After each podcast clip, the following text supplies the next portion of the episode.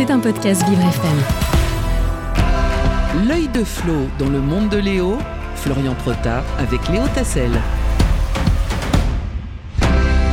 Et oui, c'est l'heure de retrouver celui qui nous fait un point euh, sur l'actualité euh, chaque jour, l'œil de Flo. Aujourd'hui, donc, on en parle depuis euh, le début de la journée, journée internationale des droits des femmes. Et hier, Matignon dévoilait plusieurs mesures que souhaite mettre en place Elisabeth Borne pour lutter contre les violences sexuelles et sexistes chez les femmes.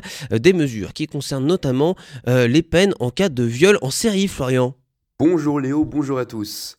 C'est l'une des mesures fortes qu'Elisabeth Borne souhaite annoncer. La Première ministre souhaite faire passer la peine maximale encourue de 20 ans à 30 ans de réclusion criminelle en cas de viol en série. Deux missions d'expertise vont aussi voir le jour. Une sur la prise en charge des victimes de violences sexuelles par le Haut Conseil à l'égalité entre les femmes et les hommes. Et l'autre sera sur la détection des victimes dans le monde de l'entreprise, de la fonction publique ou encore du sport. Autrement dit, où il existe un lien d'autorité entre la victime et son agresseur présumé. Pour ce qu'il en est des violences sexistes et sexuelles qualifiées de moins graves, des travaux d'intérêt général spécifiques sont proposés par Elisabeth Borne, avec comme objectif de lutter et de prévenir sur la récidive. Autre mesure, le délai de prescription, de, oui, de prescription, de ces agressions qui est prolongé, Florian. La Première ministre souhaite euh, en effet un procès pour des agressions euh, anciennes. La prescription, qui on le rappelle, correspond à une période au-delà de laquelle il n'est plus possible de poursuivre l'auteur d'une infraction. Tout dépend alors de l'âge de la victime ou encore des faits, du type d'infraction ou encore de l'existence ou non de celle-ci.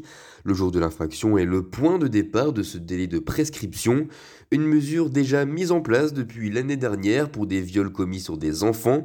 Elisabeth Borne veut alors l'étendre pour les victimes adultes, un projet de loi en réflexion qui devra être voté par le Parlement et des pôles spécialisés euh, qui seraient mis en place dans des tribunaux ainsi que des structures médico-sociales dans tout le pays, Florian. C'est en tout cas l'une des volontés de la chef du gouvernement, des pôles spécialisés dans les violences conjugales au sein des tribunaux judiciaires et des cours d'appel. Les modalités de ces pôles, comme son budget et son effectif, sera tranché par le ministre de la Justice, Éric Dupont-Moretti, d'ici cet été.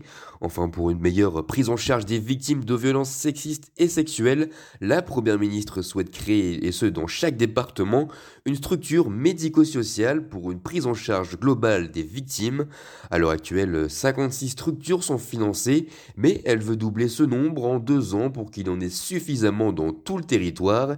Pour rappel, en 2022, en France, 9% des femmes se disaient victimes de violences conjugales physiques et sexuelles et 11% d'injures et dénigrements de leurs conjoints, des violences physiques et verbales qui font beaucoup de dégâts.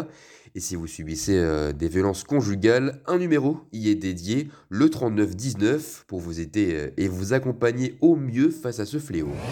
C'était un podcast Vivre FM. Si vous avez apprécié ce programme, n'hésitez pas à vous abonner.